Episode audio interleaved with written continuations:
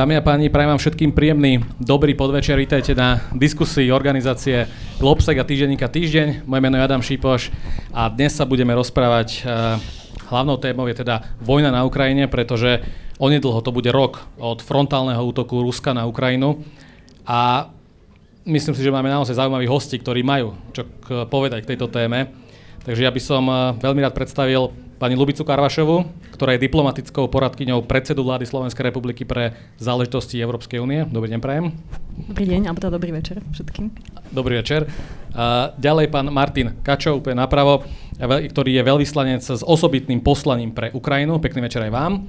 Dobrý večer. Veľa neho sedí pán generál Pavel Macko, expert na obranu a bezpečnosť.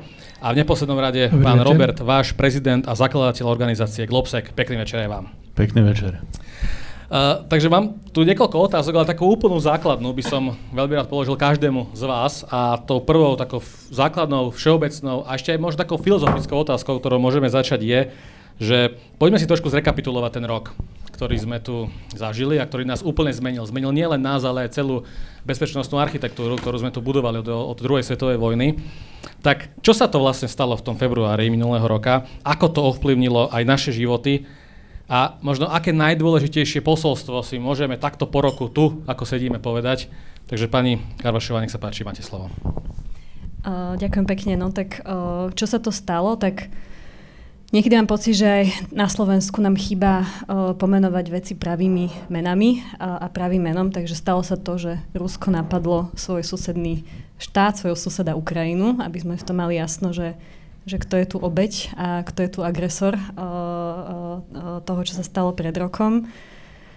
Ja som uh, dnes náhodou mi písala jedna uh, uh, novinárka z Politico, uh, že teda robia nejakú takú, uh, taký exkurs do toho, že kto čo robil uh, ten rok dozadu, 24. februára uh, a hovorila, že veľmi ťažko si na to vie spomenúť, lebo to bolo obdobie, kedy strašne veľa písali, strašne veľa vecí sa dialo a má v tom proste trošku taký zmetok reálne.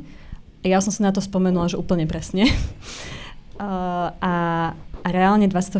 februára som sa zobudila v Budapešti, v hoteli, v hotelovej izbe na Uh, pred tým, ako začalo rokovanie V4 šerpov, teda mojich kolegov z krajín V4, ktoré už bolo dlhodobo plánované na ten konkrétny deň a uh, bolo to surreálne, uh, že teda v tom momente máme diskutovať čokoľvek iné, ako, ako čo sa v, ten, v to ráno alebo nad ránom stalo.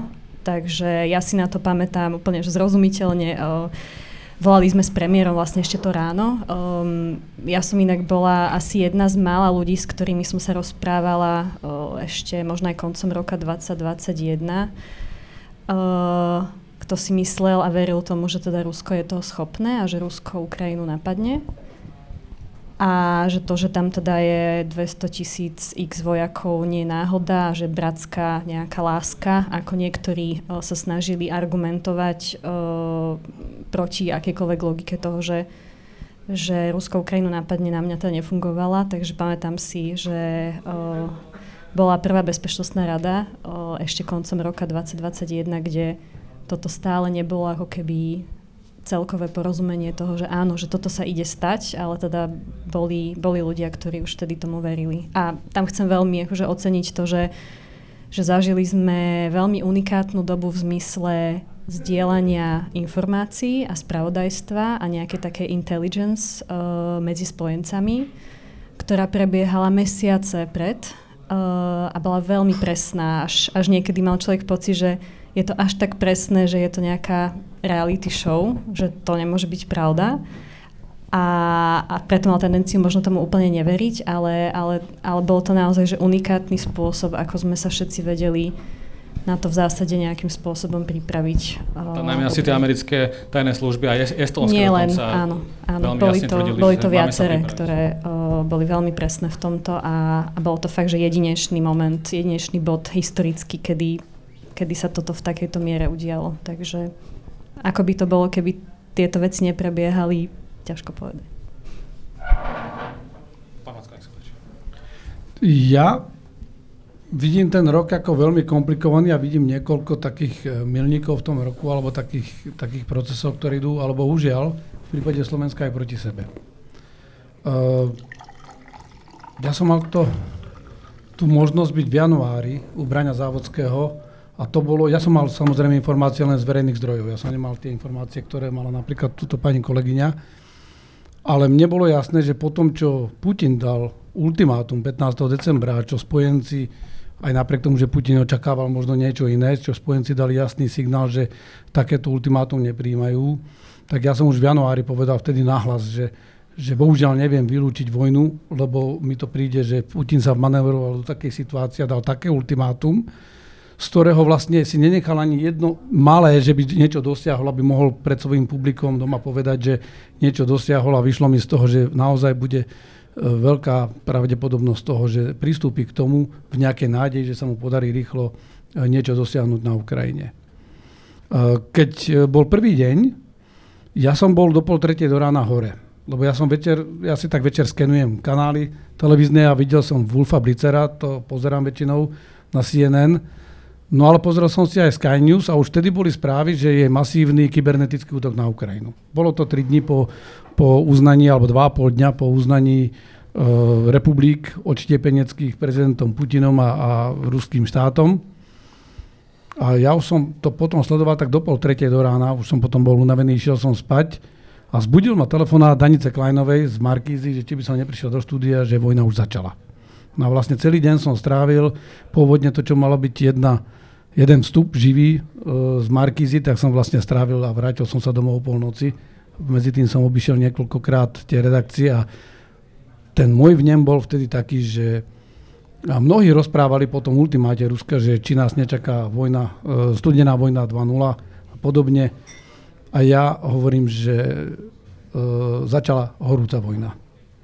E, vtedy to síce bolo konotované ako nejaká špeciálna vojenská operácia, ale pre mňa to išlo úplne tie prvé dva dni boli úplne metodické. Likvidácia všetkých kľúčových e, miest, samozrejme Ukrajinci včas niektoré veci rozmiestnili, dodnes žije ich protivzdušná obrana, dodnes žijú ich vzdušné sily, nejaké straty utrpeli, ale, ale čo som videl, bolo to postupné prebudzanie sa toho zvyšku sveta, vrátanie aj nás, aj nášho domáceho publika, lebo dnes je 16.2.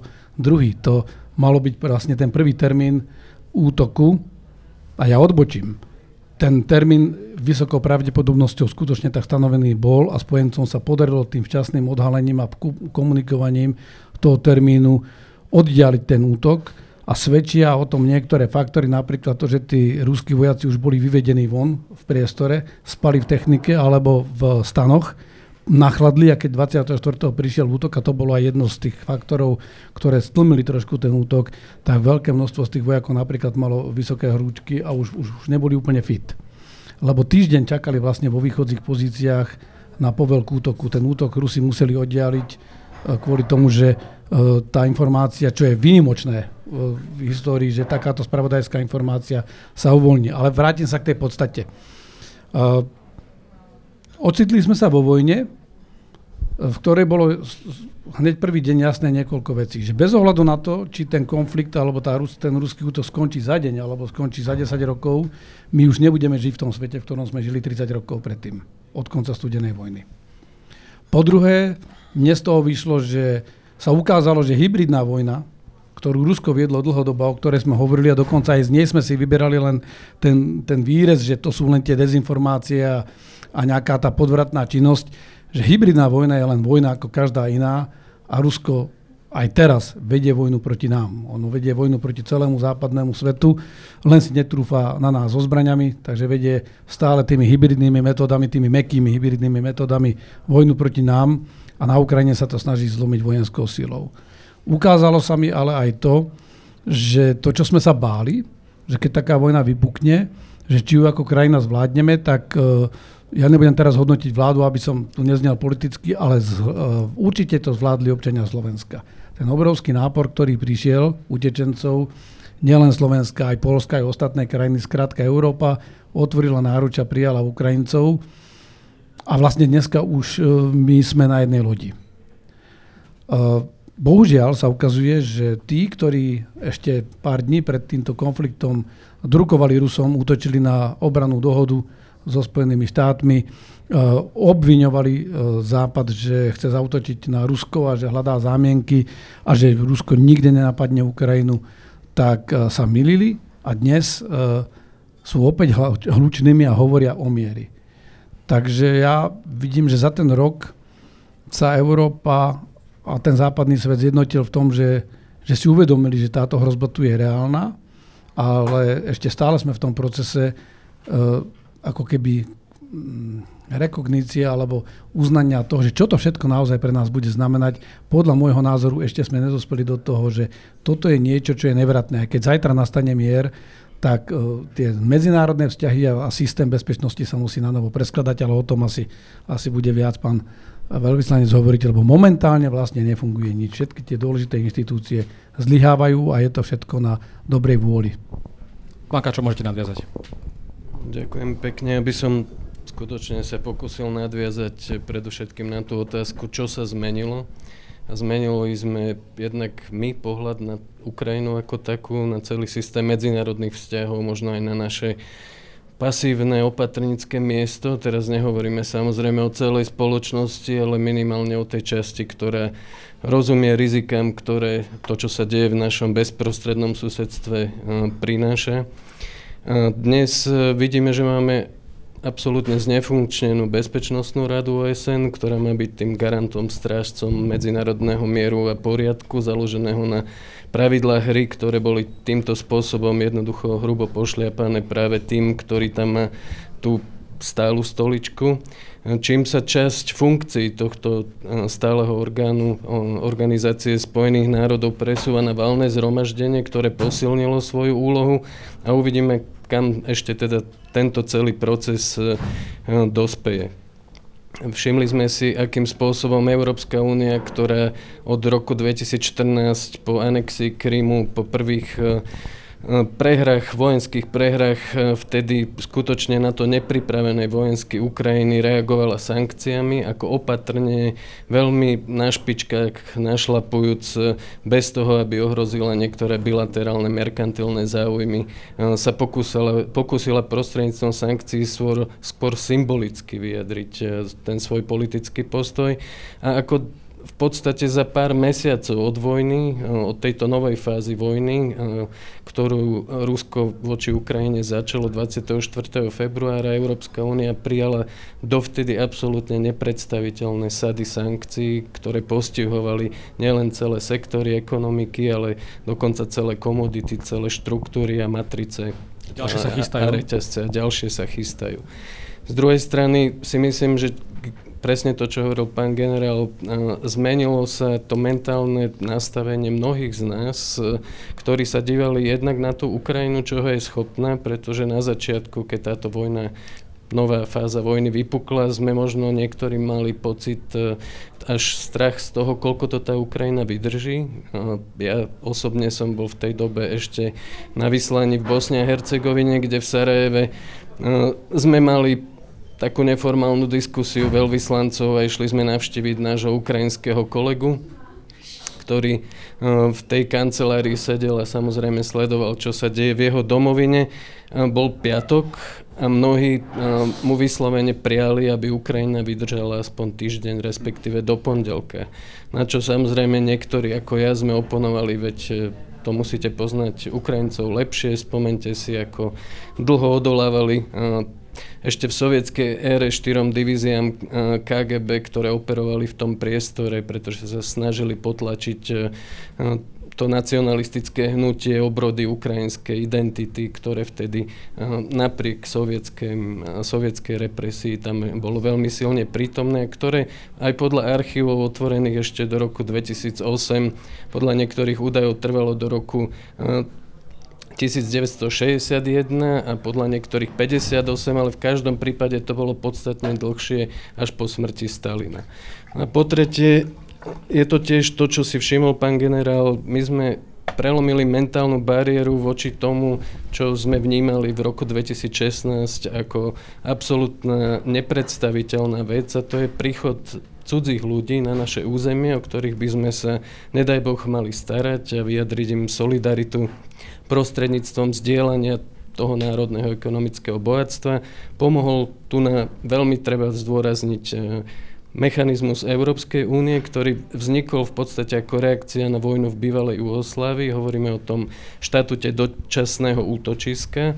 A keďže tento mechanizmus poskytuje automaticky ľuďom, ktorým tento štatút je udelený možnosť e, používať výhody zdravotného poistenia, vzdelávať seba alebo deti, zároveň do istej miery e, sa zapojiť do pracovného trhu. Samozrejme, že to bolo jednoduchšie, napriek tomu si myslím optikou 2016, keď kumulovala tá migračná kríza e, z úplne iného smeru, sme sa posunuli, ja si dovolím povedať, že o celé storočie dopredu. Robert Váš. Tak čo sa stalo pred rokom? Vlastne už rok v tom žijeme takmer. E, ja sa pamätám, že presne pred rokom, pár dní pred vojnou, som bol na Mnichovskej bezpečnostnej konferencii. A práve dnes sa včera mi vyskakovali fotky z minulého roka. A pamätám si veľmi dobre, keď sme boli, e, koľko debat som mal e, na Mnichovskej bezpečnostnej konferencii a rozprávali sme, že či bude vojna, alebo nebude, kedy bude vojna, či vôbec je to len blav Putina, alebo nie je. A ja som na Mnichovskú bezpečnostnú konferenciu išiel s tým, že, že nedáva to zmysel. Ten, akože keď si to človek zoberie z nášho pohľadu racionálneho, nedáva zmysel, aby, aby napadol Ukrajinu. Lebo môj argument a argument mnohých bol, že však zjednotí Západ a to nechce. On, prečo by chcel zjednotiť Západ? Že, že to nedáva zmysel. Napriek tomu spravil uh, vlastne z môjho pohľadu neracionálnu vec, z jeho pohľadu asi racionálnu. A e, vlastne frontálne zautočil na Ukrajinu s 200 tisíc vojakmi z viacerých strán s cieľom do niekoľkých dní e, proste prevziať Kiev. E, a debata o celej Ukrajine, o tom, že či má ísť na západ, na východ, by bola, by bola už preč. Hej? Že on rátal s tým, a niekoľko miskalkulácií mal, poprvé rátal s tým, že Západ je v dekadencii, je v úpadku, nie sme schopní prijať v zásade nebudeme schopní prijať v zásade žiadne sankcie, ktoré by nielenže jeho poškodili, ale už vôbec nie nás. Vychádzal z toho, že nic, nic sme nespravili v roku 2008 pri, pri Gruzínsku, takmer nic sme nespravili v roku 2014 pri, uh, pri Kryme, uh, pri anexii Krymu. To znamená, že jeho spravodajské informácia kalkulácia bola taká, že Západ nebude schopný sa zjednotiť na nejakej substantívnejšej proste podpore Ukrajiny a kým by k tej diskusii došlo, čo v Európe trvá mesiace, tak už bude po diskusii. Jednoducho on pôjde do Kieva. Po druhé, podcenil Ukrajincov, pretože si myslel, že, že prvú vec, ktorú spraví, tak ako on ho nazýval, že komediant uh, uh, vlastne na čele Ukrajiny, že prvú vec, ktorú spraví, že vstane a odíde.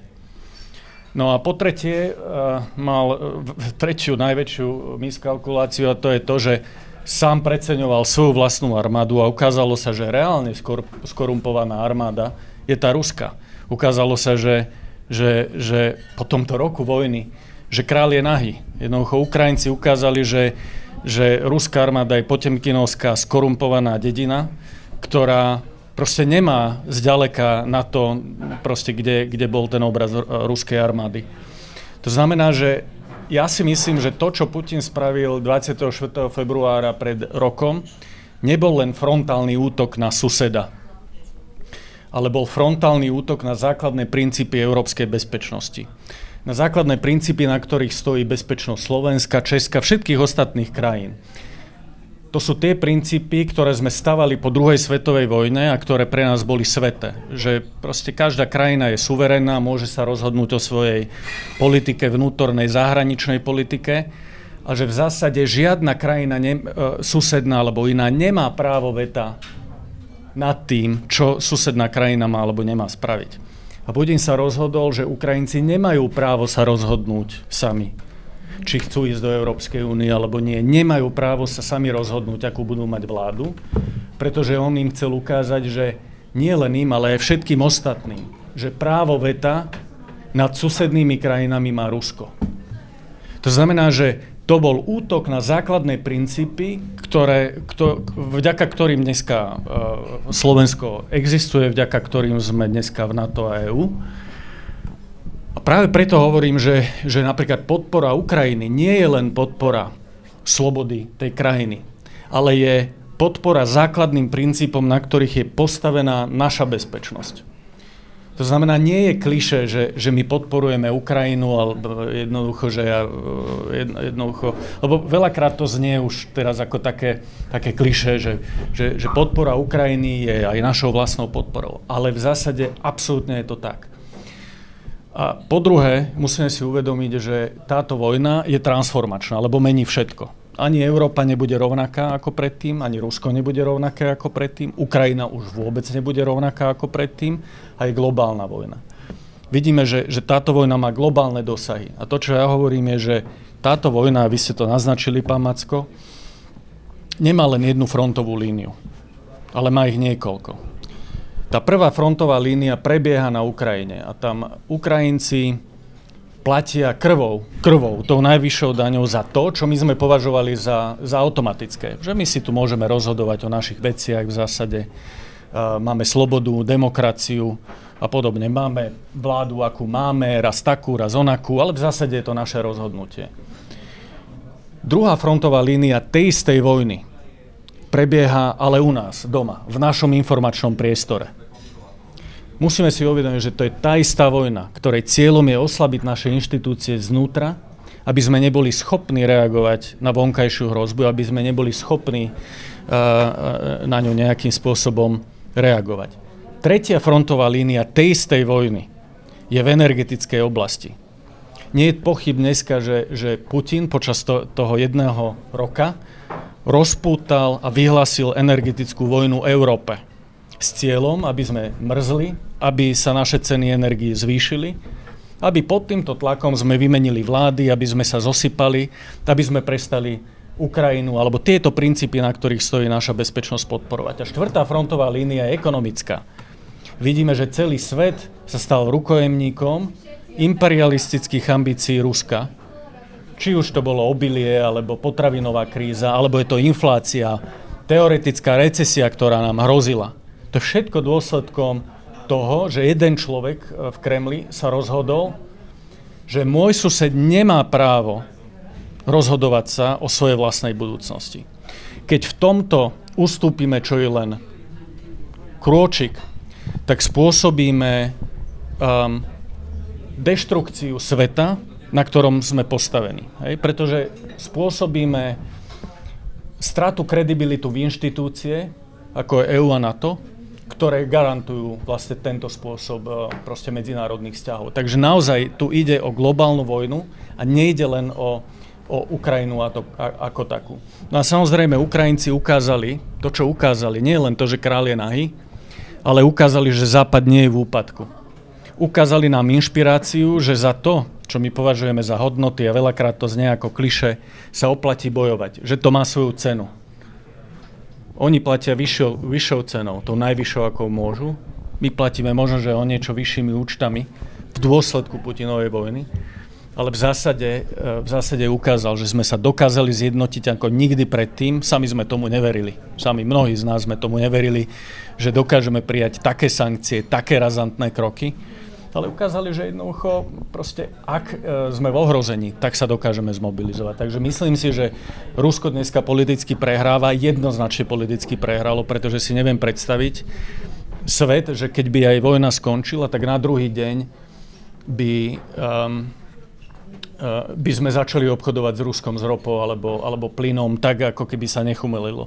Myslím si, že žiadna zodpovedná krajina, žiadna zodpovedná vláda už nemôže veriť tomu, že bude 100% alebo aj na 80 alebo na 50% závislá od toho, že či niekto v Kremli otvorí alebo zatvorí kohutiky. Toto si už nikto nelajzne. A preto absolútne stratili kredibilitu ako dôveryhodného dodávateľa surovín, stali sa izolovanými a tým pádom myslím si, že politicky už prehrali a vojensky prehrávajú na plnej čiare. Ďakujem za prvé kolo.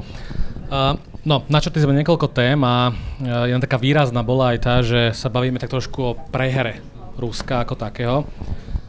Pán Macko, mňa zaujíma z toho vášho takého teda strategického pohľadu ako aj generála, keď Rusko zautočilo na Ukrajinu, všetci sme si mysleli, že do týždňa, možno do dvoch, Ukrajina padne a tá prevaha ruskej armády bola naozaj neporovnateľná s tou ukrajinskou. Tá základná otázka teraz nie, že kde urobilo, kde urobilo Rusko že tú strategickú chybu v tých prvých momentoch, kedy mohlo využiť to, že rýchlo ukončí túto vojnu tým, že dosadí možno babkovú vládu do Kieva, alebo teda, že rýchlo porazí Ukrajinu, tak prečo sa to nestalo? Povedzme si najskôr, že prečo sa to nestalo, že ten pôvodný plán Ruska rýchlo a dobiť Ukrajinu jednoducho nevyšiel. Ďakujem pekne za... Je to počuť? Áno. Ďakujem pekne za otázku, ale, ale ja ju trošku otočím, pretože vy ste sa spýtali, že kde urobilo Rusko chybu a no, chybu urobilo v tom, že vôbec do tej vojny išlo. Lebo s 200 tisícovou armádou sa taká krajina, ako je Ukrajina, obsadiť nedá. A už vôbec nie udržať. Samozrejme, ale ten kalkul bol, že tá krajina skolabuje podobne, ako to bolo s Krymom a že možno budú nejaké ohniska odporu, ale že potom po počiatočnom šoku vlastne skolabuje vláda a rýchlo sa dostanú k moci a ovládnu to. Ale práve Globsek dnes, a ja viem, že každý robíme v nejakom inom kúte, ale dnes vydal správu, alebo štúdiu, ktorá je hĺbková štúdia, Uh, viedol ten tým Niko Lange, bývalý šéf uh, štábu na Nemeckom ministerstve obrany. A mal som tu čest spolu s profesorom Asalom z Mnichovskej uh, akadémie Bundeswehru sa podiela na tejto štúdii a my sme sa na to pozerali opačne. Že, a spravím také krátke promo tejto správe, a keď ju nejdeme rozoberať. My sme hľadali 10 lekcií, tá správa sa volá, že ako poraziť Rusko, alebo teda ako odolať ruskej agresie. My sme hľadali 10 takých najdôležitejších faktorov, prečo Ukrajina neskolabovala a prečo vyhrala. To znamená, nedávame kredit len tomu, že Rusko pokazilo, čo sa pokaziť dá, lebo to by nestačilo na to, aby sa Ukrajina udržala, ale principiálne dajme kredit Ukrajincom a, a tomu hrdinskému odporu, že vlastne Ukrajinci neskolabovali.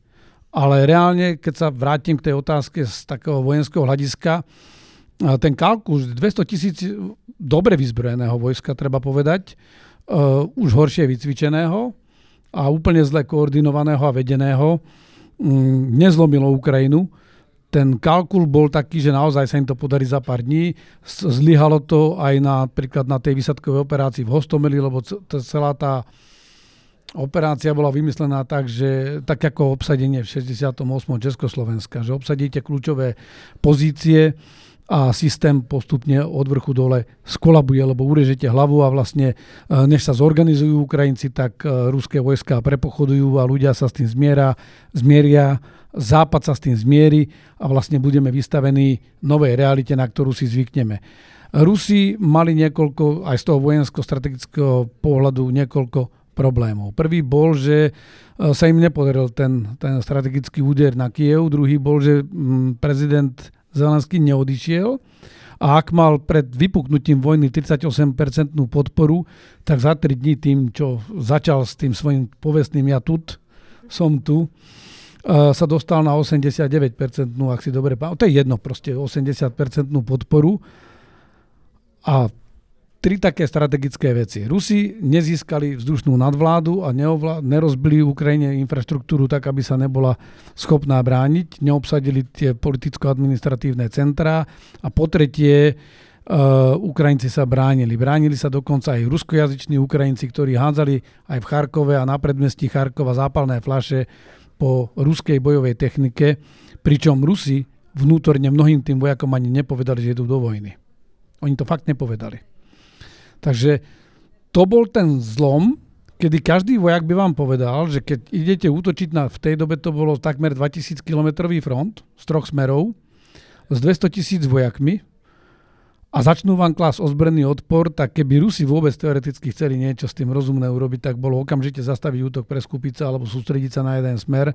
Alebo ak sa im to do 5 dní nepodarilo preniknúť až na Dnipro, mali sa stiahnuť z Ukrajiny a nerobiť si ďalej hambu dobre, a toto oni nevedeli? Oni tým, Vedeli, ale, ale ako tak, jak to hovoril Robo, že e, vojna bola iracionálna. Mňa sa na to Braňo Závodský pýtal. Ja som povedal, že je to nelogické, aby Rusi zautočili na Ukrajinu, lebo musia počítať aj za variantom, že sa budú brániť. No ale bohužiaľ väčšina vojen v histórii vznikla nelogicky. Pretože nakoniec sa stejne niekto rozhodne a verí tomu, že, že prilievaním sily to postupne zlomí a že dosiahne svoje ciele. Uh, takže ja by som ukončil, nechcem dlho to rozvádzať, Ukrajinci sa udržali preto, lebo uh, naozaj zabránili nad všetky možné očakávania, ktoré boli napriek tej technologickej prevahe Rusov, napriek tej početnej na začiatku prevahe Rusov. A ja spomeniem len niekoľko tých faktorov, ktoré tam boli. A prvé bolo celonárodná obrana. To je v tej správe, v tej štúdii, my sa inokedy k tomu vrátime v iných reláciách možno. Skutočne sa bránila celá krajina. To teraz nehovorím, že 100%. To vieme, že to nikdy nie je reálne. Ale celé, všetky vrsty spoločnosti. Krajina sa mobilizovala a to sú ikonické zábery nielen toho, ako ľudia hádzali tie zápalné flaše, ale v dobe, keď Ukrajina nemala toho veľa. Tak na západnej Ukrajine ľudia spontánne vyrábali molotovové koktejly, posielali ich na východ Ukrajiny ľudia spontánne začali e, zásobovať vojska. Že vlastne tá ukrajinská armáda bola zásobovaná z miestnych zdrojov, z civilných zdrojov, že to nebolo všetko diktované z vrchu centrálne, ako to robia Rusi. Druhý faktor bol mm, vôľa, obrovská vôľa Ukrajincov, tá nezlomnosť, no ale mali k tomu aj um. Za tých 8 rokov, čo Rusi viedli vojnu, v Ukrajine. Akorát na to využívali rôzne, rôznych proxy hráčov ako Igora Girkina a jeho, jeho boys, jeho tzv. povstalcov a vojakov na dovolenke, tak Ukrajinci e, prešli dramatickou zmenou. Ja, si pamä- ja som spolupracoval s ukrajinskými ozbrojenými silami. Ja si pamätám, ako sme robili praporty sa, aké štruktúry, ako, ako to fungovalo. A tá zmena od roku 2014 do roku 2022, to bola úplne iná armáda, ktorej Rusi čelili. A potom už zvyšok je taký súbor už tých moderných vojenských, že Ukrajinci sú ďaleko flexibilnejší, vedia robiť veľmi rýchlo inovácie na tom boisku, zapojili dáta, dokázali reagovať e, e, lepším systémom velenia a riadenia, decentralizáciou, ktorá vylomila zuby Rusom, lebo Rusi mali všetko príliš centralizované, rigidné, a naviac nekompetentné a tým pádom sa im nedarilo vlastne rozhýbať sa. Ukrajinci boli, síce sa bránili, ale flexibilne sa bránili, že boli o krok vždy vpredu. Celkovo by som teda povedal, že Rusi strategická chyba, ak mám povedať jednu, bola, že vôbec do takejto operácie išli a druhá, že keď videli, že sa Ukrajinci bráňa, že sa okamžite nestiahli a nepovedali, že dobre, spravili sme trestnú výpravu a, a splnili sa ciele. A tretia bola, že že keď sa stiahli od Kieva, keď sa stiahli z niektorých ďalších častí a začala tzv. bitka o Donbass, vtedy boli aj nejaké mierové rokovania. A vtedy bol priestor pre Rusov sa e, bez zbytočných obetí a bez deštrukcie aj v Ukrajine stiahnuť, lebo vtedy Zelenský, povedal prezident Zelenský veľmi jasne, že, že on nemôže odovzdať ani meter štvorcový svojho územia, lebo to absolútne rúca všetky princípy, ale takisto naznačil, že, by, že nepôjde obetovať tisíce ľudí pre každý meter štvorcový. Minimálne by to bola dobrá vyjednávacia pozícia na to, aby Rusi sa mohli stiahnuť, to by ich neospravedlňovalo, ale teraz sú v takom konflikte, z ktorého je, nechcú ísť na mier a mier sa tým pádom bude musieť rozhodnúť na boisku. Robert sa reagovať?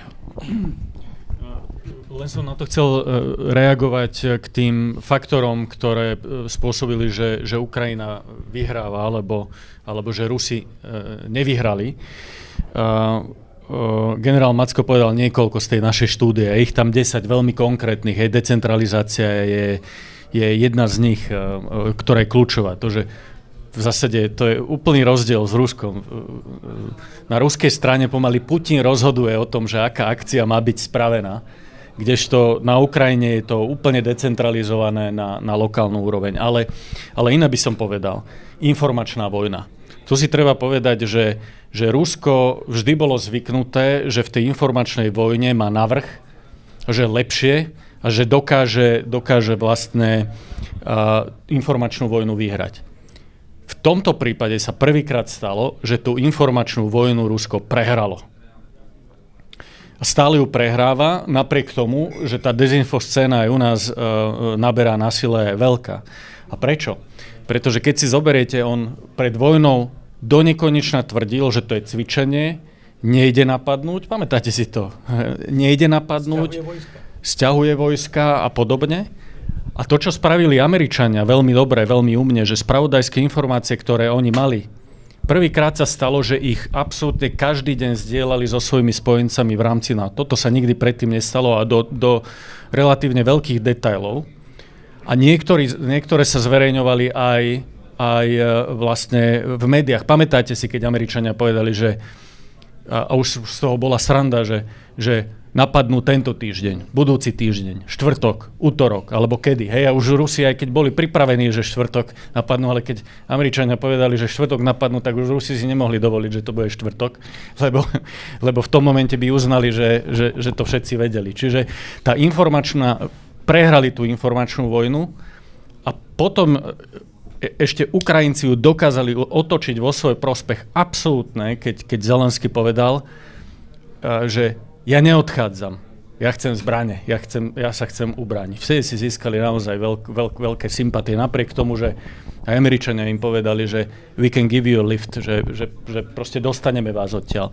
Spravil by strategickú chybu, pretože v momente, ak by išiel do exilovej vlády, tak tá by bola nezaujímavá a celá, celá vojna by sa e, hýbala nejakým iným spôsobom. Možno len sekundu na to, aby, aby som to dokončil. My na konci môžeme povedať tých 10 lekcií, aby sme to, keď bude čas.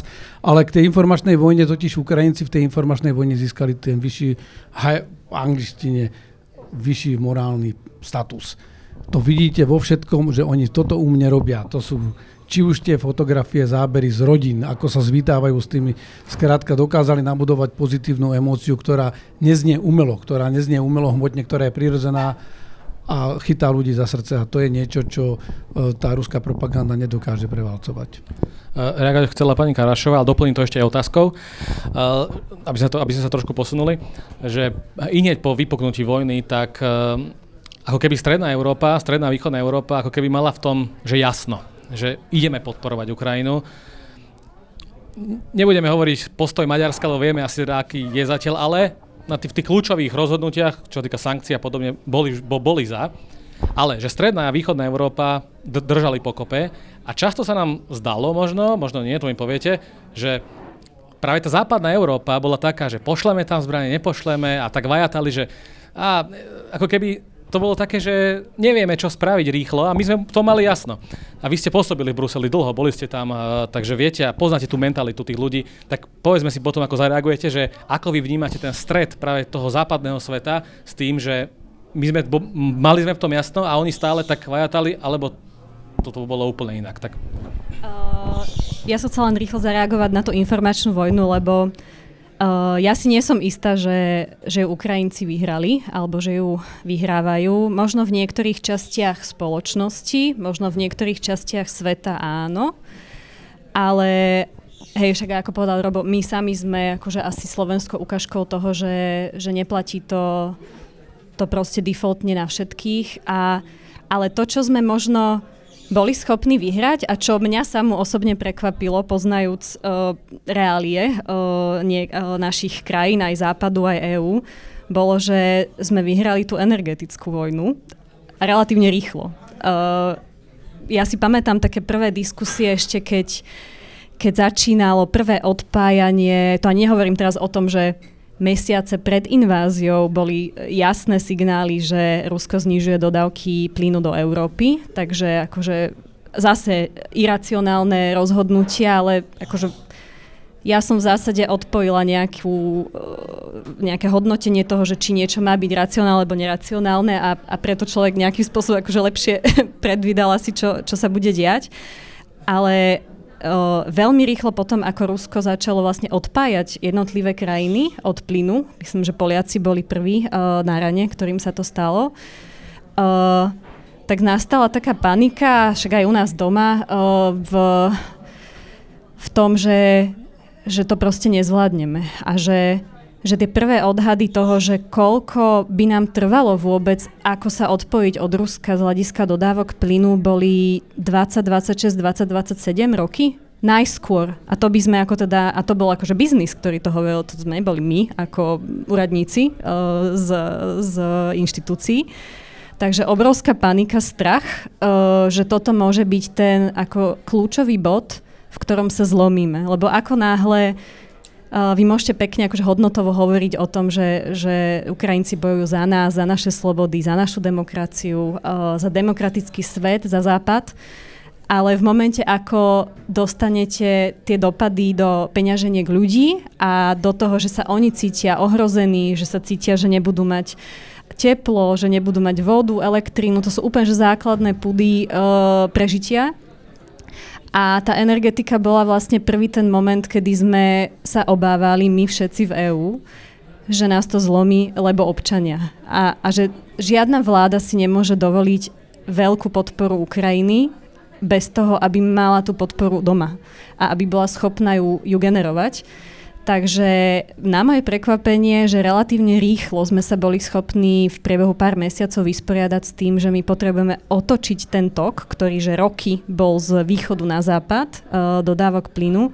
Opačne, že západ, Spojené štáty, LNG terminály, to boli úplne nové veci a za pár mesiacov sa to podarilo. Takže uh, že za mňa takéto, že, že success story uh, uh, tých jednotlivých konfliktov alebo vojen, ktoré vedieme uh, s Ruskom, je že energetika. A že ukazuje nám, že, že sa to dá.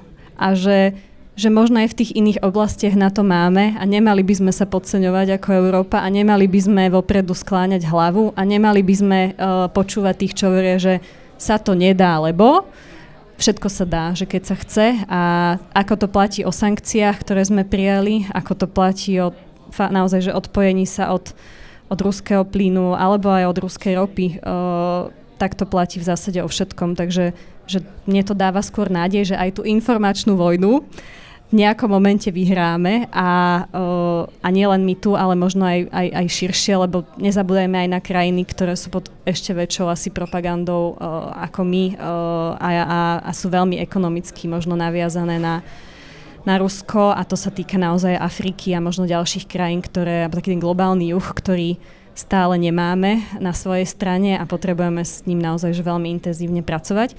K tej otázke uh, Strednej Európy a nejakého leadershipu, ktorý sme ukázali, že mňa to naplnilo hrdosťou uh, po dlhej dobe, že tento región ukázal smer a, uh, a myslím si, že to, že EÚ je a že Európska únia je dnes tak jednoznačne zástancom uh, Ukrajiny v, a jednoznačne schopná pomenovať, kto je agresor a kto je obeď a vie, komu má pomáhať a vie, ako mu má pomáhať a je odvážna, je najmä vďaka tomu, že krajiny aj ako Slovensko, také tie malé krajiny v strednej Európe s 5,5 miliónmi obyvateľov boli v tomto, že extrémne vokálne a veľmi jasné od začiatku, uh, bez akýchkoľvek pochyb a nebáli sa ísť aj do vojenskej podpory, čo bola v tom čase možno citlivá vec pre niektoré krajiny, ale práve te, to odhodlanie toho, že áno, že Ukrajina tú vojnu proste musí vyhrať, a to, ako ju vyhraje, že proste budeme maximálne pomáhať bez akýchkoľvek obmedzení. Nič nie je tabu za mňa, uh, okrem teda jadrových uh, zbraní samozrejme, ale uh, že budeme pomáhať maximálne. A myslím si, že ten západ už vlastne uh, západ je rád, keď má v Únii nejaký lead a leadership. A uh, ak už ho niekto nastavil, že je veľmi ťažké ísť ako keby proti tomu narratívu, uh, ktorý uh, sme už my spustili vlastne oveľa skôr, ako z, možno niektorí zo západu stihli reagovať.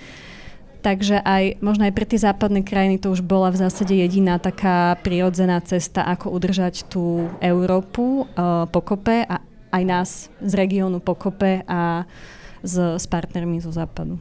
Pán Kačo, reakcia? Ďakujem pekne. Spomenul by som tri veci. Čo sa teda za tú dobu, od e, prakticky rok od vypuknutia tejto novej, oveľa brutálnejšej fázy vojny zmenilo v samotnom Rusku. Mobilizáciou, ktorá bola v oktobri spustená, vlastne došlo k prenosu tej vojny samotnej z ukrajinského územia aj do Ruska samotného. Tým pádom ruská verejnosť je konfrontovaná oveľa priamejšie tým, čo to rozhodnutie, ktoré bolo urobené veľkým, veľmi úzkým okruhom ľudí a konkrétne jedným človekom, ktorý potom nechal defilovať. Pamätáme si ten akoby živý prenos e, zasadnutia tej bezpečnostnej rady štátu, kde všetci, dokonca šéf e, vonkajšej rozviedky Nariškin, e, veľmi skepticky až zajakavo deklarovali podporu tomuto zámeru tej špeciálnej vojenskej operácie. A dnes prezident Putin je skutočne zajacom vlastného rozhodnutia a prišiel o to privilegium definovať to víťazstvo. Pretože bude konfrontovaný vždy tým pohľadom verejnosti na to, ako sa menili strategické ciele. Najprv to bol Blitzkrieg, ktorý nevyšiel, pamätáme si tu takmer 100 kilometrovú dopravnú zápchu e, ruskej techniky pod Kievom. Pamätáme si, e, ako rýchlo sa vďaka zrade kolaborantom podarilo dobiť Rusom Kherson a ako veľmi dlho otáleli s tým rozhodnutím, hoci bolo jasné, že ukrajinská armáda sa k mestu blíži, dokáže ho obklúčiť a je fakticky neudržateľné. E, ho potom musel odovzdať fakticky bez boja. Všetkými týmito vecami bude definované aj to, akým spôsobom sa on, prezident Putin, rozhodne vstúpiť do tej kampane, ktorá ho očakáva, pretože po roku 2024 by Rusko malo mať opäť nového alebo staronového prezidenta a určite nebude chcieť e, ísť s nákladom porážky, vojenskej porážky na Ukrajine do tejto kampane. Zmenil sa charakter teda nielen vedenia tej vojny, ktorá bola mala byť blesková, zmenila sa momentálne na vyčerpávaciu vojnu. Ukrajinci ktorí boli veľmi učenliví a skutočne preukázali, tak ako hovoril pán generál, vysokú kreatívnosť v kombinovaní sovietskej taktiky so západnými spôsobmi eh, vedenia boja a zároveň využívania skutočne v reálnom čase eh, spravodajských eh, informácií na to, aby cieľene zasahovali cieľy, čo je absolútne obrovský, možno najväčší kontrast oproti tomu sovietskému proste masívnemu využívaniu delostrelectva keď viete trafiť na prvýkrát, nepotrebujete 15 nábojov. To je celá logika a keďže Ukrajinci od roku 2014 od fakticky zabratia Donbasu prestali mať alebo majú veľmi obmedzené vlastné kapacity výroby munície, je to aj pochopiteľné.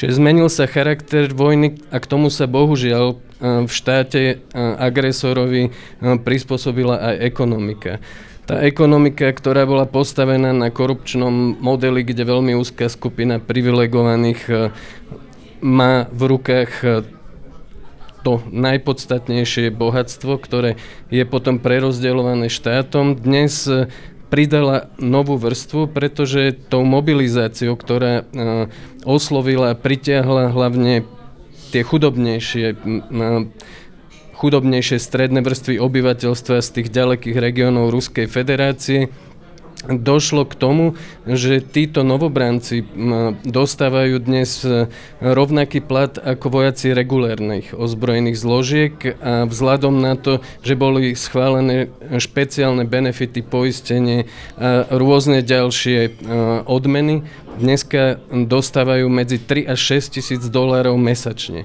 Tie peniaze skutočne tečú v týchto regiónoch to znamená 6 až 8 násobok toho priemerného platu, ktorým hoci kto mohol vtedy tam na pracovnom trhu operovať. Čiže ten režim si cementuje lojalitu prostredníctvom benefitov, z ktorých profituje aj vrstva, ktorá dovtedy tomu režimu možno bola ideologicky síce blízka, ale ak by musela bojovať vyslovene povinne bez nich, otázka tej lojality by bola trošku iná. Taktiež e, nezamestnanosť. Vidíme, že ruská ekonomika napriek sankciám klesla prakticky minimálne. Tie predikcie hovorili o 20%, minimálne o 10%. Dnes hrubý domáci produkt Ruskej federácie podľa kredibilných indikátorov klesol len o 2,2%. Vidíme, že z tých e, rôznych kumulačných fondov štátu, napríklad z fondu blahobytu, e, ktorý tvoril až 7,8% HDP, dneska Rusko veľmi štedro dotuje vlastný priemysel a zapcháva diery spôsobené sankciami. Tieto vnútorné peniaze generujú opäť pracovný dopyt, nezamestnanosť neklesá a napríklad e, nekvalifikovaní robotníci, ktorí dnes pracujú na obnove Mariupola okupovaného, respektíve iných zničených miest ruskou armádou pri jej postupe, e, dostávajú minimálne 1000 až 3000 dolárov, e, respektíve viac trojnásobne oproti ich náprotivku v Ruskej federácii samotnej. Čiže tá vojnová mašinéria, bohužiaľ napriek našim sankciám, napriek tomu, v čo sme dúfali, v ich rýchlu a účinnú uh, uh, rýchlu a účinnú funkciu, dneska ešte stále generuje uh, jednak lojalitu a jednak generuje dostatok uh, finančných tokov na to, aby Putin udržiaval tú armádu a jej bojaschopnosť uh, v lepšej kondícii, ako sme čakali. Čím by som možno ešte skončil, je zároveň to vysvetlenie, ako a prečo Ukrajine bol udelený kandidátsky štatút, čo je niečo opäť priam historického významu, pretože sme vždy zápasili uh, tie krajiny, ktoré boli pozitívne naladené voči politike rozširovania Európskej únie a tie, ktoré boli vždy tak rezervovanejšie z rôznych, predovšetkým domácich dôvodov. Hovorili sme o tzv. definite, kde je kraj, tá pomyselná medza, za ktorou Európska únia geograficky už nemá čo robiť. Ukrajinu sme vždy vnímali, napriek tomu, že už máme 50 rokov od podpisu ankarských dohorôd s Tureckom, akoby mimo toto hodnotové pásmo, možné pásmo rozšírenia Európskej únie, Napriek tomu, že na Majdane, Euromajdane, ak si dobre pamätáme, sme videli početné zástavy Európskej únie a tie hesla uh, My sme Európa, neboli ničím výnimočné. Ukrajinci sa vždy hlásili k tej dimenzii európskej identity. A to rozhodnutie bolo určite postavené kladne predovšetkým, pretože sme cítili morálnu vinu za to, že sme od roku 2014 nereago- nereagovali razantnejšie, ale tiež bolo veľmi pragmatické a to možno by nám vedela určite najlepšie približiť Lubica, pretože Status kandidátskej krajiny je zároveň právny rámec. Právny rámec pre to, čo sa dnes pokúšame robiť cez makrofinančnú pomoc, a aby sme teda mali ten právny vzťah pekne uzavretý, napriek tomu, že sme mali tú DCFTA, tú hlbokú asociačnú a obchodnú dohodu, ktorá v podstate, keď ju odmietol Janukovič na poslednú chvíľu podpísať, vyvolala celý ten Euromajdan. Nebol, tento rámec nebol dostatočný a až status kandidátskej krajiny nám dnes dáva komfort posielať veľké peniaze na Ukrajinu a zároveň si vynúcovať reformy, ktoré nám garantujú, že tie peniaze budú vynaložené efektívne. Pani Kavašová, reakcia a potom sa, potom sa už posunieme ďalej.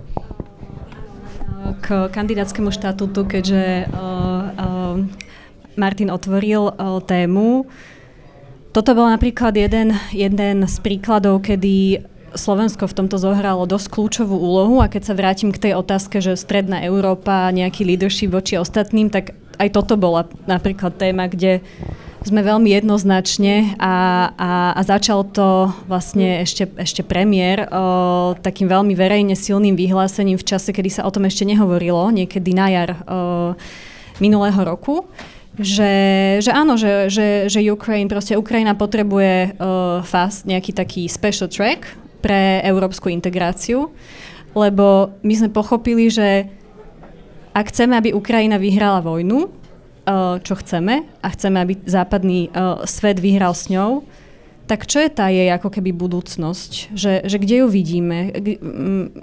Kam má, na čo má ašpirovať, kam má smerovať? A, a že tá európska integrácia je, alebo tá, ten, tá idea toho kandidátskeho štatútu je vízia, ktorá aj nám v 90. rokoch veľmi pomohla vyhrabať sa z nejakej čiernej diery Európy a, a nastaviť jasné smerovanie proeurópske.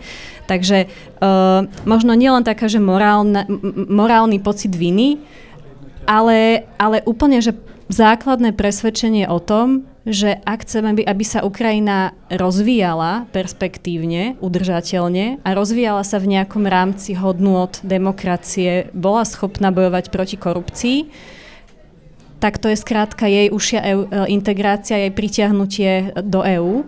A keď sme začínali diskusie s, s partnermi v EÚ na rôznych úrovniach, naozaj, že od premiéra cez pani prezidentku, my ako poradcovia, veľa sme cestovali, veľa sme presviečali Západ, že prečo to je dôležité a prečo toto je téma, ktorá súvisí s budúcnosťou Európy, aj s budúcnosťou európskej bezpečnosti. A, a že o až tak veľa nejde, že, že, že naozaj je to dôležitý symbolický krok vpred, že s ňou počítame. A, a absolvovali sme veľa ťažkých rozhovorov, nebolo to jednoduché, dokonca ani v Bruseli. Uh, si pamätám niekoľko týždňov, mesiacov pred júnovým summitom, kde to rozhodnutie padlo. Uh, ja osobne som dostávala reakcie od partnerov, že na to nie je konsenzus. Ale tak my sme sa pýtali ďalej, že no dobré, že keď nie, teda nie je na to konsenzus, tak čo keby sme začali budovať? Uh, lebo akože niekedy veci sa proste same neudejú, hej, a o, tak sme ho začali budovať a, a nachádzali sme stále viac a viac porozumenia a, a ten jún bol pre nás naozaj taký, my sme sa asi ešte Saša Duleba bol vtedy s nami na samite v júni, si pamätám. My sme sa tešili miestami pomaly viac ako Ukrajinci, že, že teda Európa pochopila a, Európska únia pochopila, že to není nejaká o, o, hračka, ktorú tu rieši Stredná Európa, uh, alebo len nejaká keby morálne zadozučnenie, ale že je to naozaj nejaká perspektíva do budúcnosti.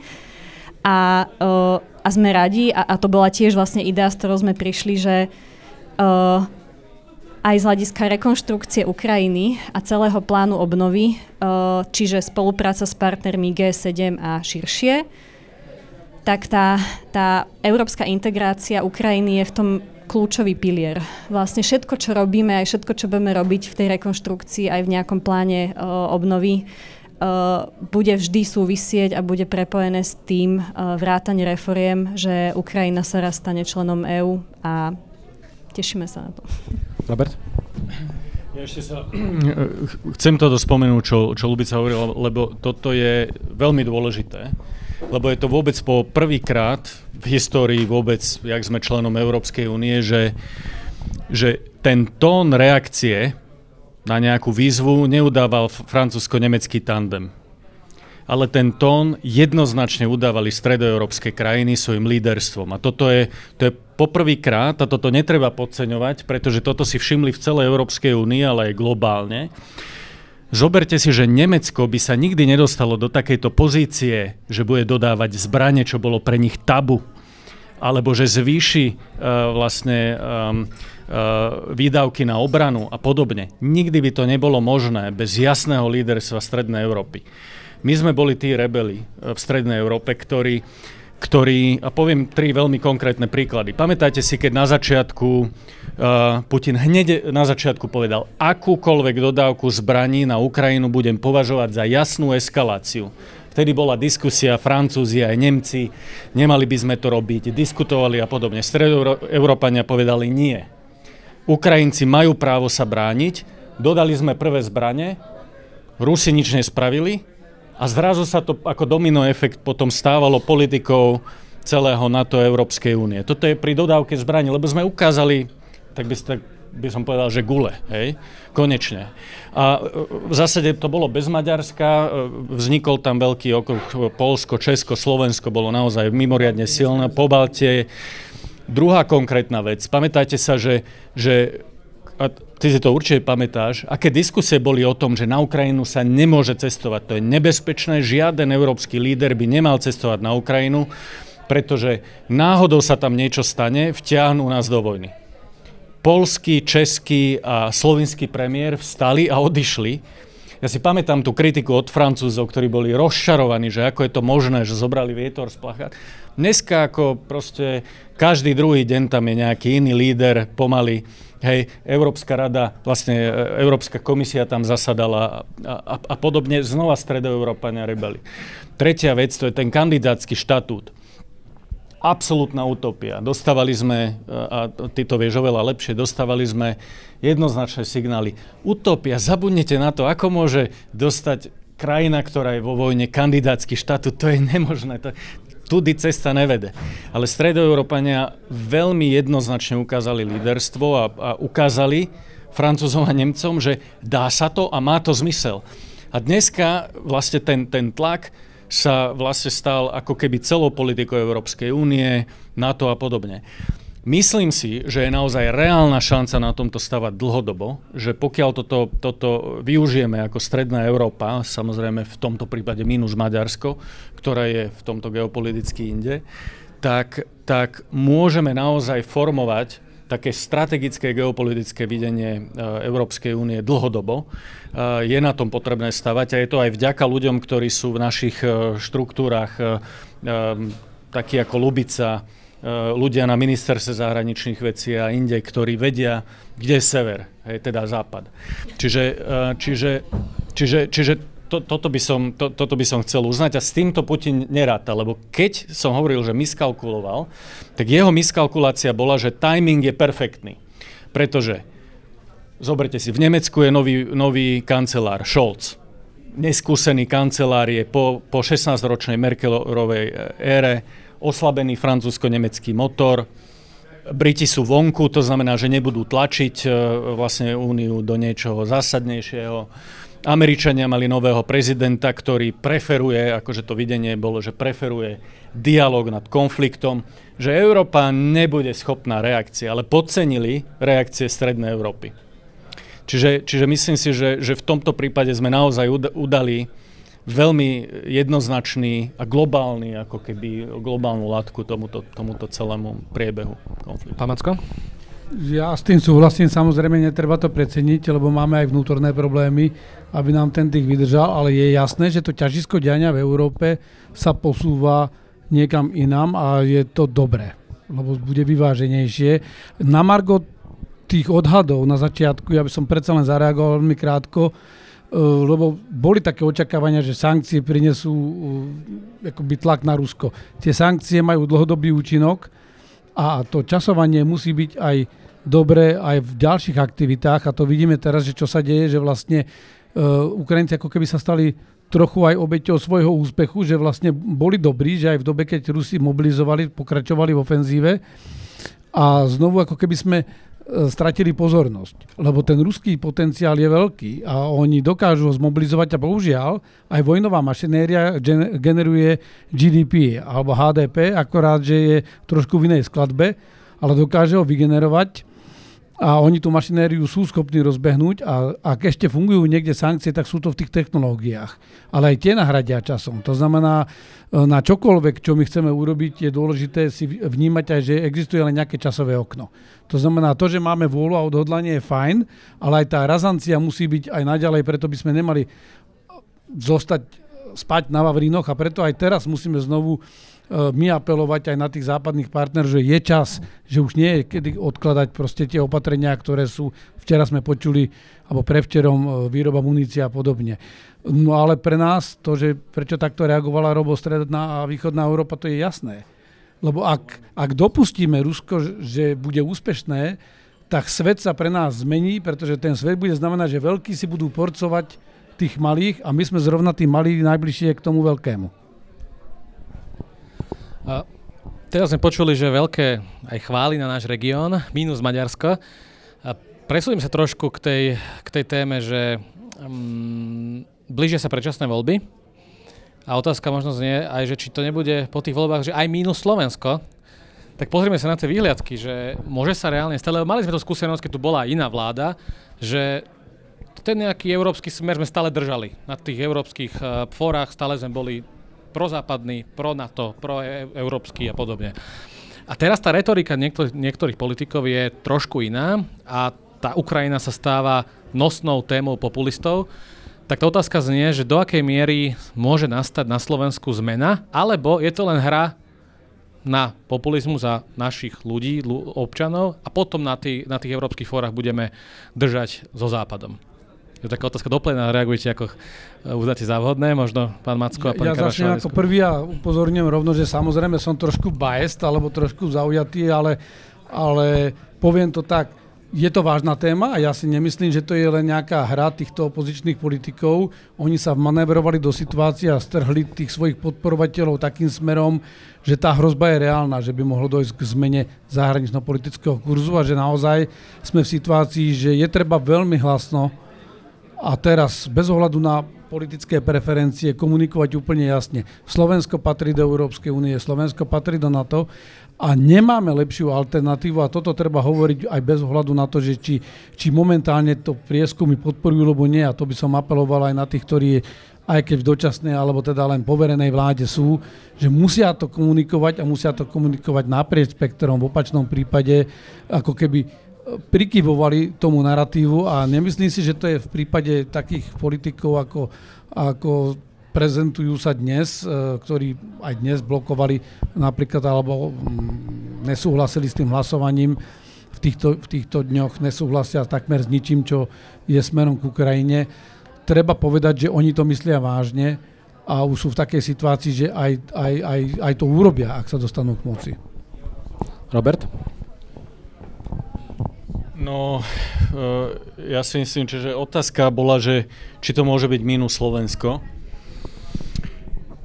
Obávam sa, že môže. Hej, že myslím si, že, že, že tento rok naozaj voľby, ktoré budú v, v septembri, môžu byť aj o civilizačnom ukotvení Slovenska, kde stojíme.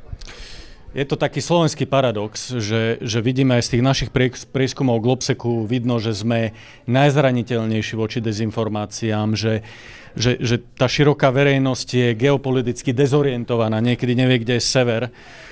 Um, Bohužiaľ je to tak. Napriek tomu je ten slovenský paradox je, že tie, tie politické elity boli vždy zodpovedné, pretože stálo to na konkrétnych ľuďoch, na veľmi, veľmi uh, profesionálnej diplomatickej službe, ministroch zahraničných vecí, jasnom hodnotovom postoji premiéra, ministra obrany, mnohých ďalších uh, ľudí.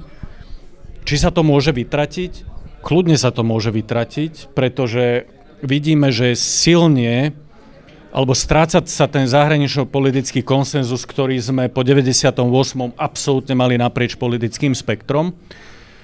A strany, ktoré to nevyznávali, v zásade neboli v parlamente, alebo boli mimo parlamentné, boli marginálne a v zásade, aj keď sa objavovali, nikto si nelajzol ich e, ako keby dostať na, na nejakú proste do, do mainstreamu.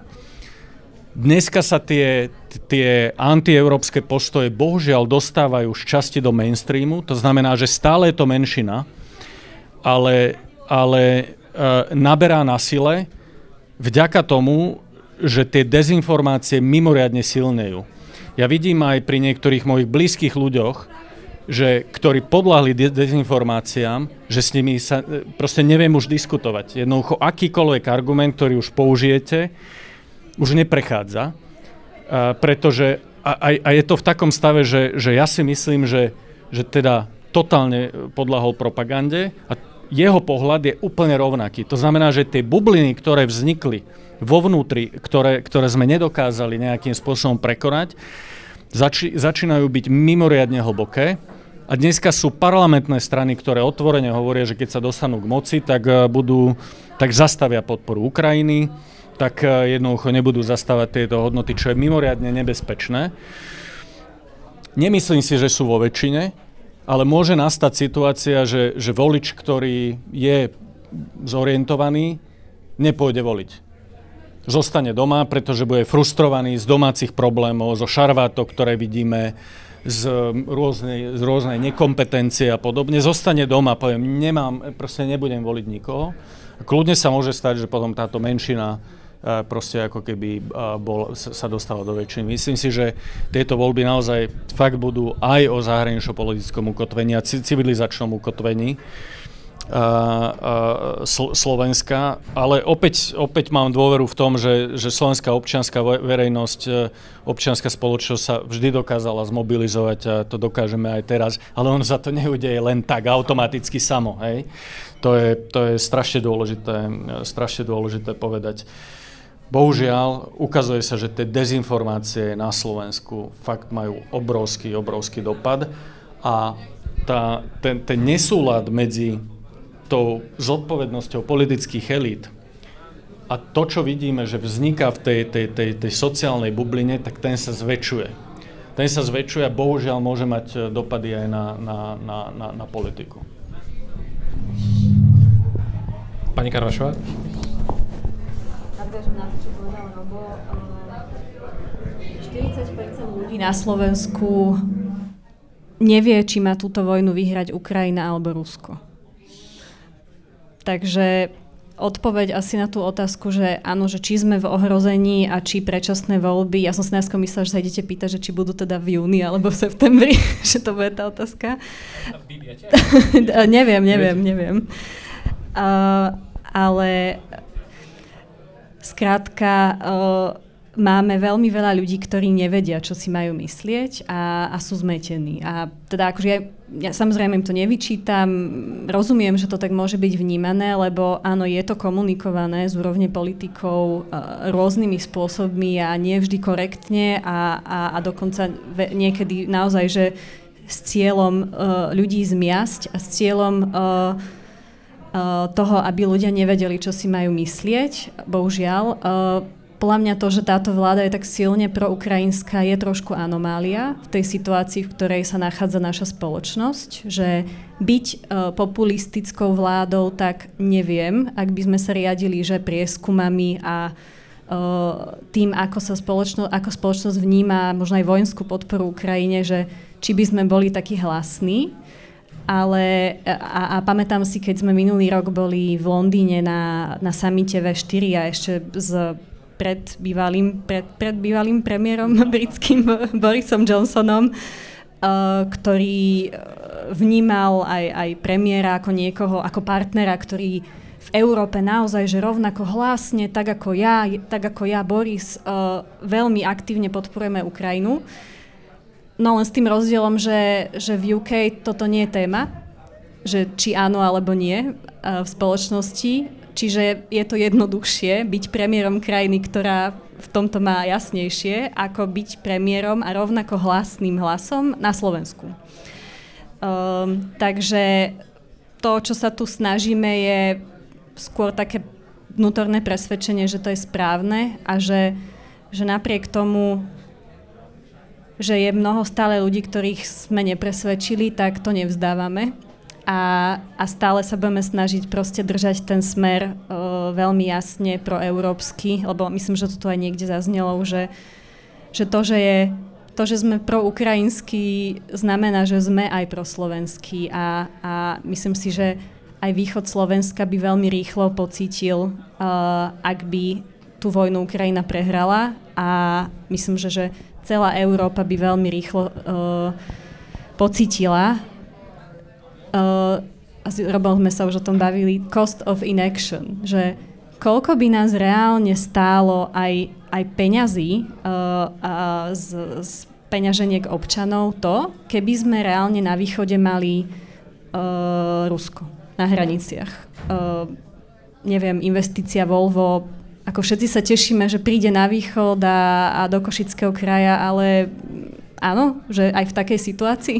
Neviem. Uh, takže je viacero vecí, kde sme my bytostne závislí od toho, aby, aby sme mali za, sud, za suseda aj na východe niekoho, kto je demokrat, kto uznáva princípy uh, medzinárodného práva, kto rešpektuje suverenitu územia danej krajiny uh, a tak ďalej. Takže uh, málo sa bavíme asi o tom, že čo, je, čo by bol ten plán B, ak by naozaj Ukrajina vojnu prehrala a koľko viac by sme museli investovať, to môže generál Macko vedel povedať, do uh, vojenského vybavenia, do militarizácie, do ochrany hranice. Ako dnes sa v Európe bavíme o plotoch, akože seriously, že akože to je seriózna debata, že v tejto situácii sa tam by bol čínsky múr asi, aby sme uh, vôbec mali akú takú, aký taký pocit nejakej istoty, že sme, že sme chránení. Nehovoria z obrovskej vlne možno aj, aj, aj utečencov a ďalších, ktorí by v tej situácii utekali aj z Ruska, aj z Ukrajiny, že investičné prostredie v Európe, hej, že, že máte takú nestabilitu na vašich vonkajších hraniciach na východe, akože koľko, akých investorov, kto sem príde do Európy, proste ako to je prosperovať tá ekonomika v tejto situácii neistoty, že kedy možno niekto zase zautočí ďalej na, na západ. Takže s tým je spojených toľko veľa uh, ďalších hrozieb, keby, keby to Ukrajina nezvládla, že, že my si nevieme predstaviť, ako by sme to vyčíslovali. A že, a že ja som si 100% istá, že by to bolo každého jedného občana na Slovensku by to stálo viac, ako ho to stojí dnes. Že to, čo ho to stojí dnes, sú drobné v porovnaní s čímkoľvek iným. Takže Len to musíme tak... tým občanom hovoriť. Pretože, e, ja sa o to práve lebo, pokúšam. Lebo ten problém je, že keď aj tá Ukrajina e, neprehrá, ale my prehráme doma, tak sa nám to stane tak či tak. Ja, ja... pre diplomata hovoriť o vnútornej politike je mimoriadne nevďačná úloha. Štátna správa je z definície apolitická, ale to neznamená, že nie som volič, že nemám vlastné preferencie, tiež, že nemám názor. Často som konfrontovaný z užšieho kruhu mojich spolužiakov tézou, že vraj teda mám ten názor povinný, ak by som prezentoval iný, tak budem prepustený zo zamestnania. Týmto chcem ctené publikum uistiť, že názory prezentované mnou vyplývajú z môjho presvedčenia a, a som mimoriadne vďačný za to, že môžem robiť e, alebo zastávať postoje, ktoré sú momentálne generické v súlade s vládnou líniou. Ak to bude opačne, e, každý diplomat má možnosť byť menej entuziastický, ale teda samozrejme štátna správa sa musí správať apoliticky. Čo ja vnímam ako možno tri príčiny, preto, prečo máme takú rozkolísanú verejnú mienku a o to by som sa rád podelil, eh, je následovné. To prvé je taký nazvime to ekonomický pohľad na vec. E, taká naša odovzdanosť tomu, že veď keby nebola vojna, tak presne ako to bolo povedané, všetko sa vráti do starých kolejí a my budeme zase žiť e, na tom ekonomickom základe postavenom na lacnej ruskej rope a plyne budeme profitovať z tranzitných poplatkov, budeme sa tu bez problémov rozvíjať, dokonca sa vráti obchod a príležitosti obchodné s Ruskom, Bieloruskom a niektorými inými krajinami. A teda poďme tú vojnu už nejako zastaviť, veď tá Ukrajina v podstate svojou identitou je bližšia Rusku ako nám, možno tí Ukrajinci historicky dokonca Rusi boli a všetky tieto veci, ktoré ja nerad počúvam, pretože pre mňa osobne predstavujú veľký problém 11 rokov. Som na tej Ukrajine žil, pôsobil a študoval a verím, že najsilnejšie to, čo nazval uh, Robom miskalkulácia, alebo to prepočítanie sa Putina práve vyplývalo z nepochopenia evolúcie ukrajinskej identity od toho roku 91 až po súčasnosť. Tá druhá príčina spočíva v niečom, čo sa strašne desím a čo som pozoroval na diálku ešte z Bosny a Hercegoviny, kde som pôsobil 5 rokov a to je akoby Značná časť našej spoločnosti je náchylná tolerovať násilné akty, možno aj vraždenie ľudí, ktorí sú iní. Hoci čím iný. Hovoríme o tom, ako si dovolil taký Jan Kuciak vyšetrovať niektoré veci, ktoré možno podľa našich ľudí nemali byť predmetom jeho skúmania. Mal to nechať tak. Alebo hovoríme o tom, ako došlo k tej vražde chlapcov z teplárne respektíve k vraždám, dokonca myslím dvoch cudzích štátnych príslušníkov, ktorí tu dlhé obdobie v Bratislave, alebo myslím ešte v jednom väčšom meste na Slovensku pôsobili. Čiže mám naozaj silnú obavu, že máme spoločnosť, ktorá toleruje to, že sa na inakosti páchajú tie najhoršie možné veci. A preto im nevadí, keď sa deje Ukrajincom to, čo sa im deje, veď je to akoby logické. Chceli sa odlišiť od toho vnímania tej Ukrajiny, ktorú im diktuje prezident Putin a tým pádom Putin má právo im to vysvetliť aj vojenskou silou.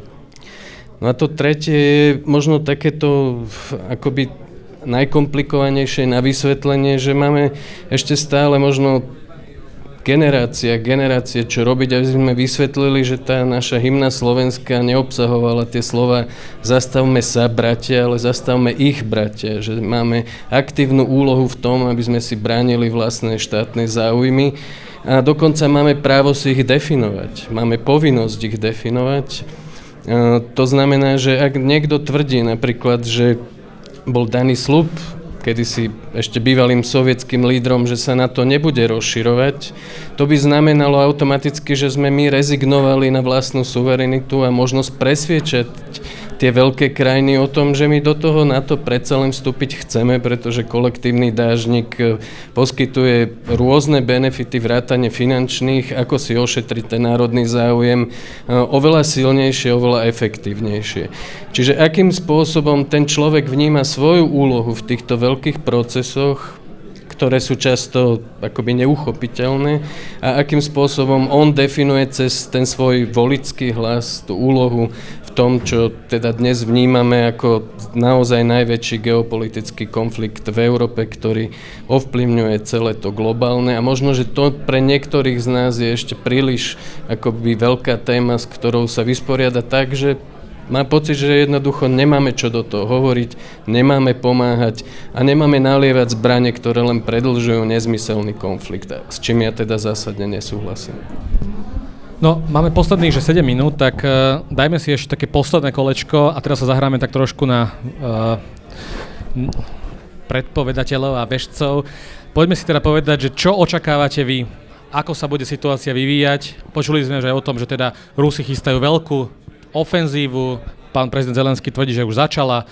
Tak e, ako sa bude teraz vyvíjať v nasledujúcich týždňoch, mesiacoch, rokov tento konflikt? Zakonzervuje sa, bude to dlhotrvajúci, mnohoročný konflikt, alebo čo z vášho pohľadu očakávate, že sa stane v nasledujúcom období? Pani Karvašová.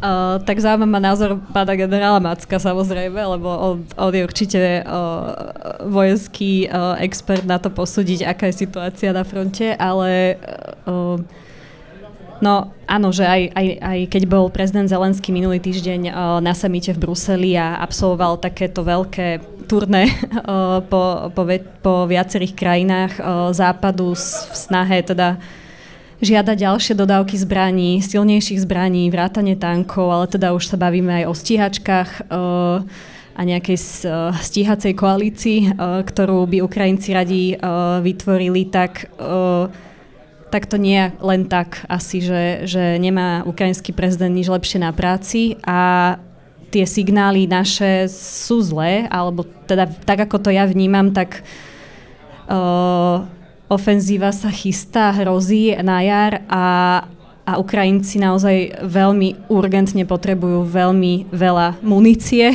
a veľmi veľa zbraní, vrátane tankov a ďalších vecí, ktoré Kedy Slovensko dodá svoje migy? Či to je otázka, že či ich dodá, alebo že kedy ich dodá? Uh, a, a vzhľadom na to, čo som práve povedala, tak verím, že sa tak stane čo najskôr.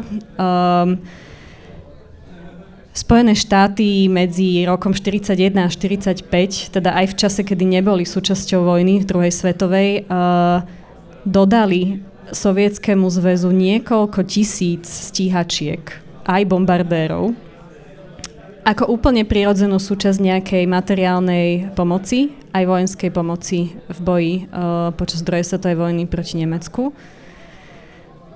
Ako som spomínala aj skôr, ja n- neviem, že náš základný cieľ, a stále sa k nemu vraciam, je, že Ukrajina túto vojnu musí vyhrať. A čo preto musíme urobiť, aby sa tak stalo? No, potrebujeme ju zásobovať najlepšie, ako vieme, vojenskou pomocou. Že ak na toto rezignujeme, tak akože je koniec. Že, že sankciami to neudržíme, ani otočením tokov uh, plynu to neudržíme. Udržíme to jedine tak, že ich budeme maximálne vojensky podporovať a, a, a že im budeme dávať veľmi silnú aj politickú podporu a, a víziu a perspektívu do budúcnosti, čo s nimi bude ďalej po, po vojne, ako im pomôžeme sa obnoviť, e, zreformovať, ako im pomôžeme sa stať členom e, e, Európskej únie. Takže podľa mňa tu nemáme veľmi čo váhať, lebo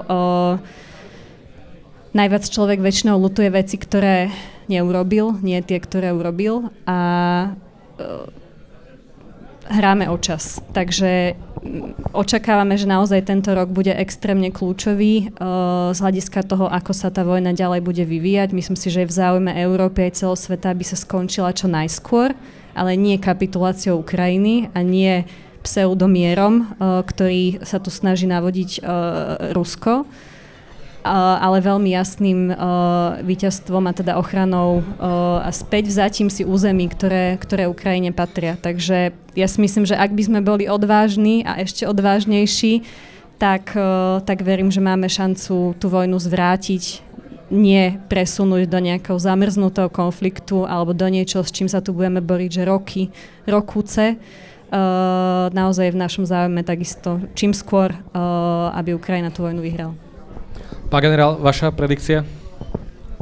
Ja začnem tým, čo hovorila túto kolegyňa, že, že generál povie, no myslím, že to bol Bismarck, ktorý povedal, že vojna je príliš...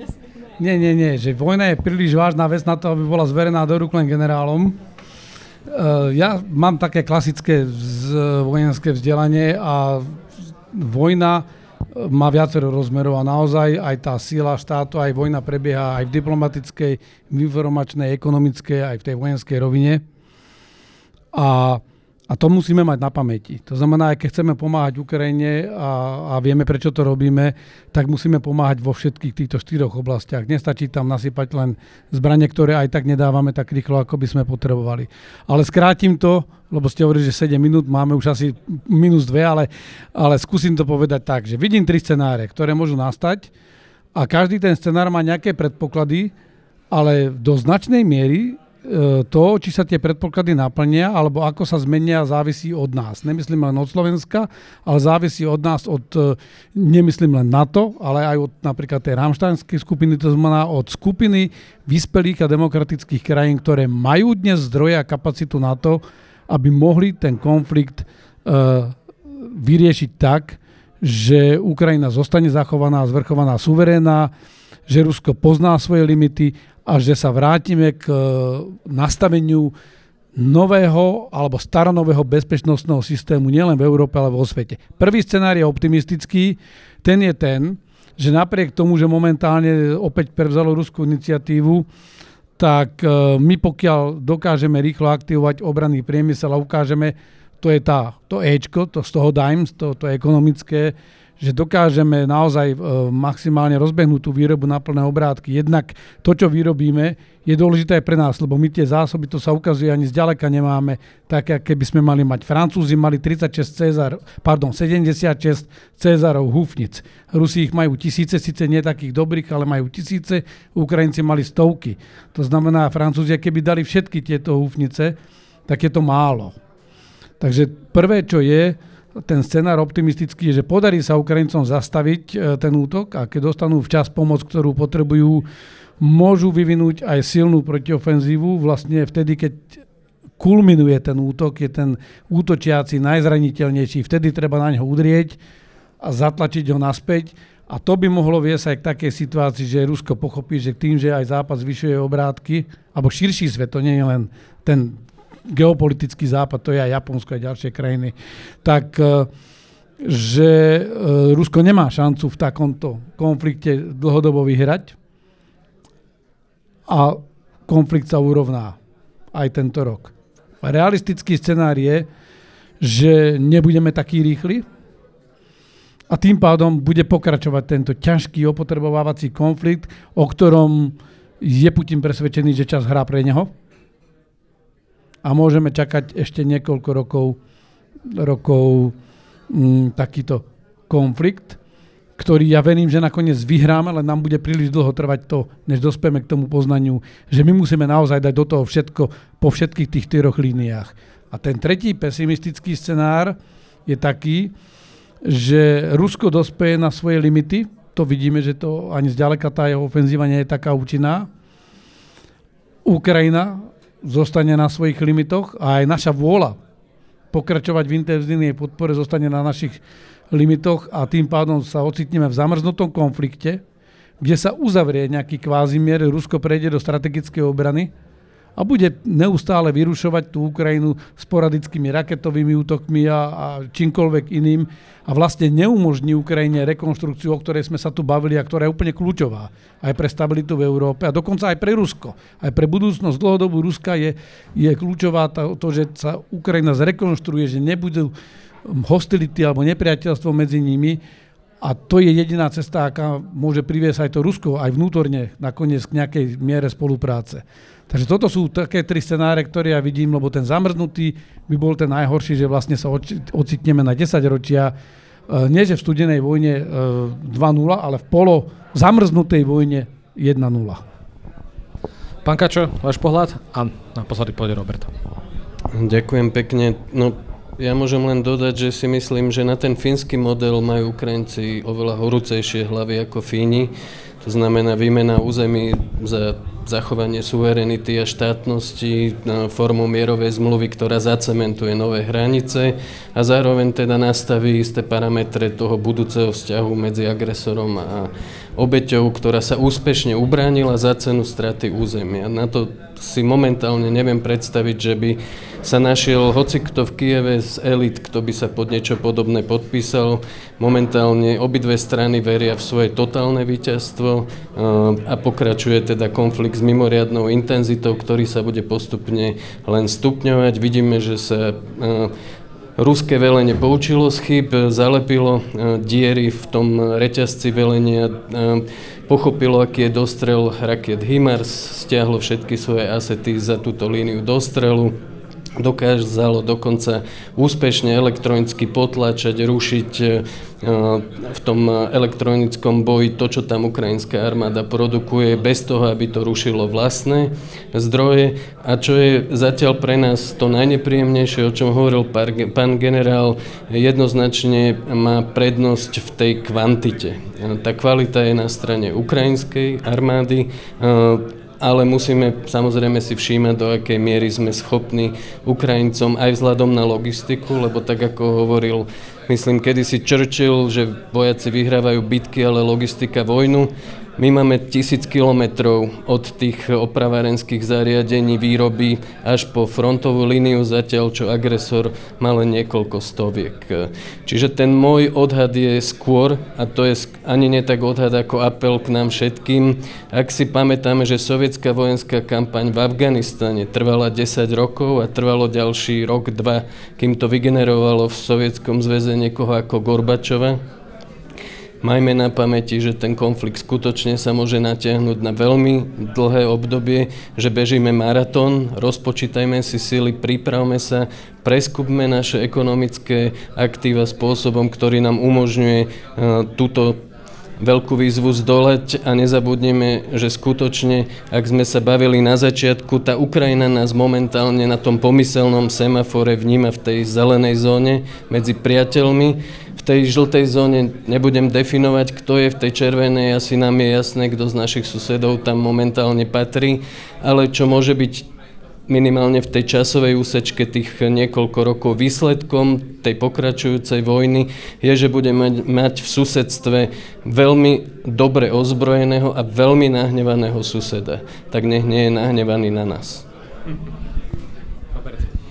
Ja by som to možno uzavrel tým, že ja som presvedčený o tom, že Ukrajinci neprehrajú, pretože sú absolútne presvedčení, že, že jednoducho potrebujú si ubrániť e, svoje vlastné územie. Túto vojnu prehrať môžeme jedine my, doma, ak prestaneme Ukrajinu podporovať. Ukrajinci sa nevzdajú. Len ak my za, prestaneme podporovať. A v, preto je špeciálna úloha Strednej Európy, aby ten konsenzus, ktorý nastal v Európe, aby bol zachovaný čo najdlhšie. Pretože krajiny, ktoré to necítia na vlastných hraniciach, Portugalsko, Španielsko a podobne, postupne prídu do tej únavy, do, do, do fatigue, že jedno, jednoducho pod tlakom inflácie, energetiky a tak ďalej budú tlačiť na to, že dobre, už treba nejaký kompromis, e, už je toho dosť, e, jednoducho nebudeme ďalej podporovať. Úloha Strednej Európy je, aby tento konsenzus, e, ktorý sme vytvorili, bol čo najdlhší. A poďalšie chcem povedať, že žiaden kompromis by nebol dlhodobo udržateľný, takisto ako nebol udržateľný v roku 1938. My si to veľmi dobre pamätáme Mníchov. a, a Sudety, keď tiež e, vlastne západní naši spojenci, niektorí vrátane Británii povedali, že chceme mier. Tak čo však nech sa vzdanú tých území, však aj tak nie sú československé, však tam bývajú tí Nemci, však nech sa vzdanú a bude mier. Bol mier? Nie. Len to posilnilo vo viere toho agresora, že toto je maximum, čo, k čomu vedia, vedia vzdorovať. To znamená, že keby my sme zmenili tú politiku, tak to dneska vyšle signál nielen Rusom, že OK, rok nám dokázali robiť problémy, ale to je maximum. To je absolútne maximum. Ale to vyšle signál každému ďalšiemu na budúcu prípravu na akúkoľvek agresiu alebo vojnu, že toto je maximum, čo dokážeme. Nemôžeme si to dovoliť. Dáma a pani, ja vám ďakujem veľmi pekne za diskusiu. A taktiež vám ďakujem veľmi pekne, že ste prišli do klubu pod lampou a uvidíme sa na ďalších diskusiách tu. A budeme ich organizovať takmer každý mesiac pod značkou Globseku, takže ďakujem veľmi pekne.